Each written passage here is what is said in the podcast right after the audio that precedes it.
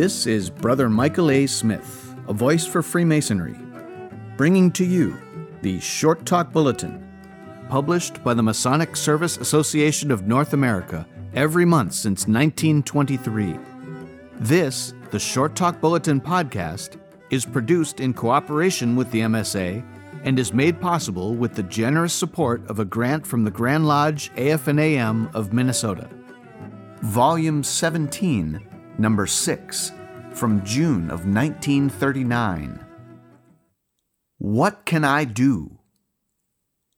Written by Brother Carl H. Claudy.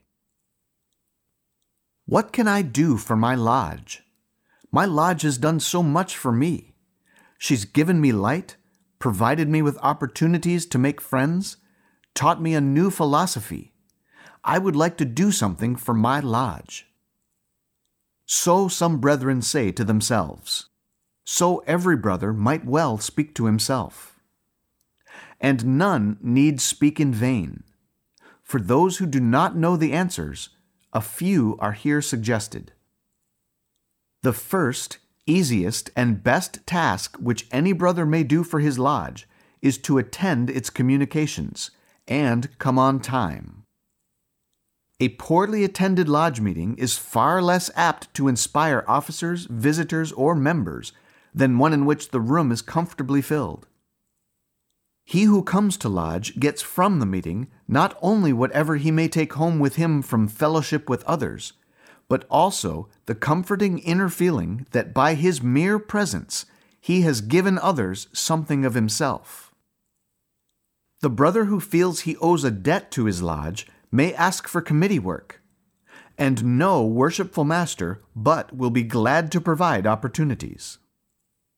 There are many committees on which brethren may serve committees on petitions, committees on the sick, committees on the examination of visitors, Glad Hand Committee, if the lodge pleasantly so names its reception or visitors committee, committees on entertainment, outings, special evenings, and so on. Not all committees offer opportunities to every brother. Unless the master is confident a brother is well instructed in his ritual, tactful, pleasant, and provided with a certain amount of Masonic common sense, he is not apt to put him on a committee to examine visitors. Which brings immediately to the fore, as a means of serving a lodge, a diligent study of the ritual. A brother who knows his ritual well will not only be put on committees to examine visitors, but he will be considered when a new officer is to be chosen, either by appointment or election. He may, and probably will, get a chance now and then to take part in a degree. Knowing ritual well also opens the door to that important work of instructing initiates as they pass through the degrees and coaching those who are to confer the degrees. Whether or not a brother be appointed on the committee on the sick, he can visit those confined to their homes through illness. It is true that visiting the sick is not usually considered among the most pleasant assignments, but that is so only for him who has not tried it. It brings its own reward. The pleased surprise, the gratitude, the pleasure the visited almost invariably exhibit are payment indeed. Every visit to the sick sells the fraternity to the family of one who is under the doctor's care, and adds to the reputation of the order in the minds of those not members. The Golden Rule was written as much for Masons as for those who have not had the blessings of the craft. He who visits is apt to be visited when he is in need of cheer and counsel in an illness. And he who visits the sick helps his lodge by making her dearer in the heart of another member. Does the lodge have a fellowcraft team or club? Many lodges receive the devoted services of brethren, called together at first merely to assist in the second section of the Master Mason degree. Often, this organization develops into a real adjunct to lodge life, putting on entertainments, acting as a reception committee on big nights, turning out for funerals, and so on. He who would serve his mother lodge can hardly make a better beginning than volunteering for this organization. To help the Lodge, be part of it, not just an onlooker. Many matters come up in Lodge for discussion prior to action. Informed brethren speak on these matters. The uninformed usually keep silent. But why be uninformed? Any man with mind enough to accept the lessons of Freemasonry has plenty to form an opinion on almost any question. Many a brother with a well formed opinion and good reasons for having it sits silent in his seat because he's shy or thinks, oh, they won't pay any attention to me. He is wrong. The brethren want to hear and are entitled to hear from any brother who feels strongly on one side or another of any question. He who takes part in discussions, offers his ideas, tries to clarify a situation, is helpful. General discussion of any question is interesting to the vast majority of lodge members. Questions settled out of hand by vote without discussion because everyone is too shy are seldom well settled. It is not given to all brethren to learn ritual or to discuss matters on the floor. But because a man is more or less tongue tied by nature, or unable to express himself well because of lack of education or practice, by no means shuts him out of lodge activities. Has the lodge a tiler who is bent beneath the weight of years? It's the tiler's job to see that the room is well arranged that aprons are ready, that the ink is in the inkwell and the visitor's pen clean, that the master's pedestal, gavel, and accessories are ready for him, that the officer's jewels and aprons are in place, and so on. Never the old tiler but will welcome a little help in getting ready and cleaning up afterwards, and he who helps that official helps the lodge as much as if he were himself the tiler. A case in point. In a Midwestern lodge sufficiently far north to meet often when the mercury is below zero, an elderly tiler told an incoming master he could no longer serve the lodge. I'm old, and the rheumatism is in my back. I can do everything but attend to the stoves, because I can't carry up coal or take out ashes anymore. I'm sorry. The master put the problem before the lodge half a dozen younger brethren volunteered.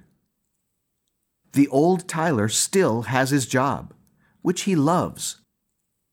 Why a tiler loves to tile is one of those mysteries only tilers know.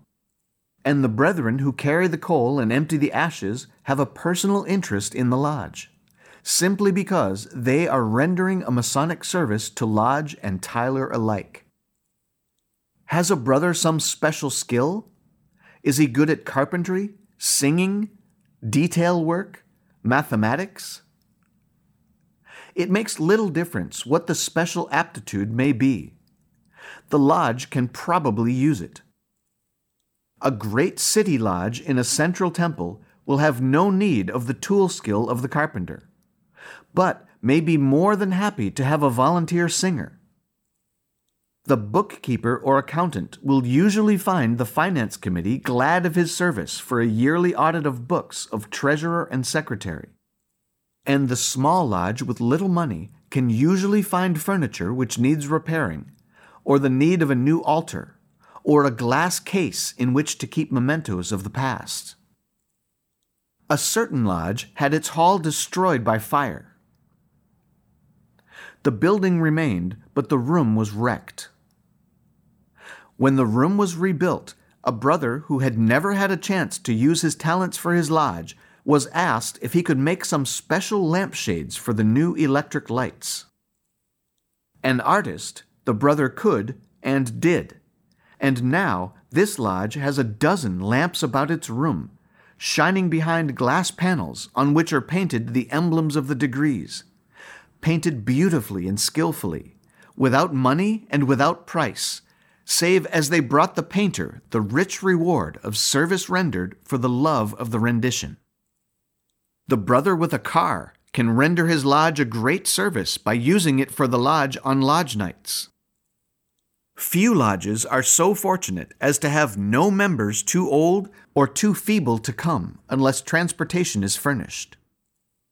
He who is willing to play chauffeur for some elderly brother will not only serve his lodge, but please the brother who would like to come but cannot easily do so for physical reasons. A Western lodge makes two outings regular features of its summer program. One of these is for the brethren only, the other for the members and their families. Two brethren of this lodge are jealous of a prerogative which has become theirs through many years. They attend to the refreshments. Neither brother can speak in lodge. Neither has ever felt the urge for office. And indeed, neither has the ability so to serve. But both of them know food, and both are strong and willing workers. They go to the picnic grounds early, and when the brethren, or brethren and families, arrive, there is coffee ready on an open fire, perhaps a big piece of meat barbecuing. Tables are ready, Knives and forks and spoons and cups and paper plates and napkins are in place, and everything prepared for the feast, which is a part of the program. Small service and humble, perhaps, but great service in that it provides many with a day of ease and pleasure. A well known Masonic speaker was to appear at a certain lodge for a celebration. He came early and was introduced to everyone present. I'm sorry brothers Smith, Jones, and Brown are not up here. They wanted to meet you, but they are down in the kitchen getting the oysters ready. The speaker insisted on going to the kitchen. There he found not only Smith, Jones, and Brown, but Robinson, Green, and White, all patting up oysters for frying to feed four hundred guests. Six brethren had given up their chance to hear the speaker and take part in the festivities upstairs, that the lodge be a good host. If the speaker was not inspired by such devotion, he failed to grasp what was set before him. There are brethren in every lodge well equipped by nature and opportunity to render a great service in preparing and delivering addresses. Not to all is it given to understand the art of selecting a subject, looking it up in many books, picking out the salient points, and building them into a speech. But there are always a few who can. Those who can and do serve their lodge. Those who hide their lights under bushels and let the other brother do it never know the joy of service, which is the greater in proportion to the amount of effort required to prepare. The average brother is hungry, whether he knows it or not, for information about Masonry. Freemasonry has a story which is all romance, which has had great chapters in war and high moments in history. In the formation of this country, Masonry played a tremendous part. The facts are all obtainable from books. The symbolism of Freemasonry and the times and places from whence it came are never ending sources of talks. Our customs and our language are both well springs for interesting addresses. If a brother has some ability to think on his feet, let him give some thought and time to some of these ideas and electrify and please his lodge by a contribution to its mental welfare and uplift. A gardener made it his business to see that at every meeting there was a flower in vase at the stations of the master and wardens. A dealer in books undertook to present a volume dealing with masonry to every candidate raised. A physician offered to attend any ill members of the lodge not amply able to pay his own doctor. A tobacconist gives annually 10 boxes of cigars for lodge use at annual meeting and at special events. A decorator did over the lodge room at cost of materials. An electrician presented a lodge with a new neon sign, letter G. And so a catalog might run on for pages. There are tasks to do, materials to give, and opportunities to accept in every lodge.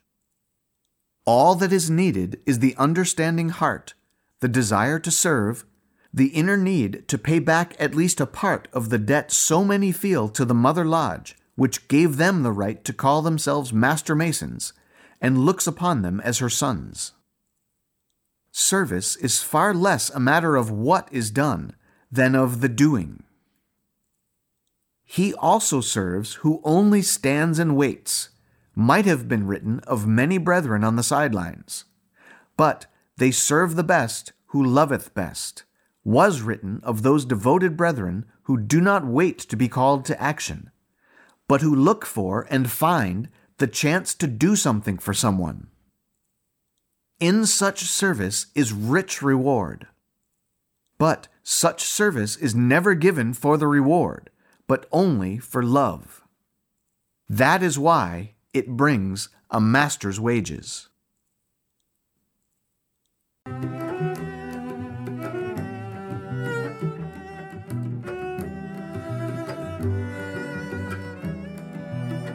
This has been the Short Talk Bulletin Podcast, produced in cooperation with the Masonic Service Association of North America and is made possible through a generous grant from the Grand Lodge AF&AM of Minnesota, who have been engaging and inspiring good men who believe in a supreme being to live according to the Masonic tenets of brotherly love, relief, and truth since 1853.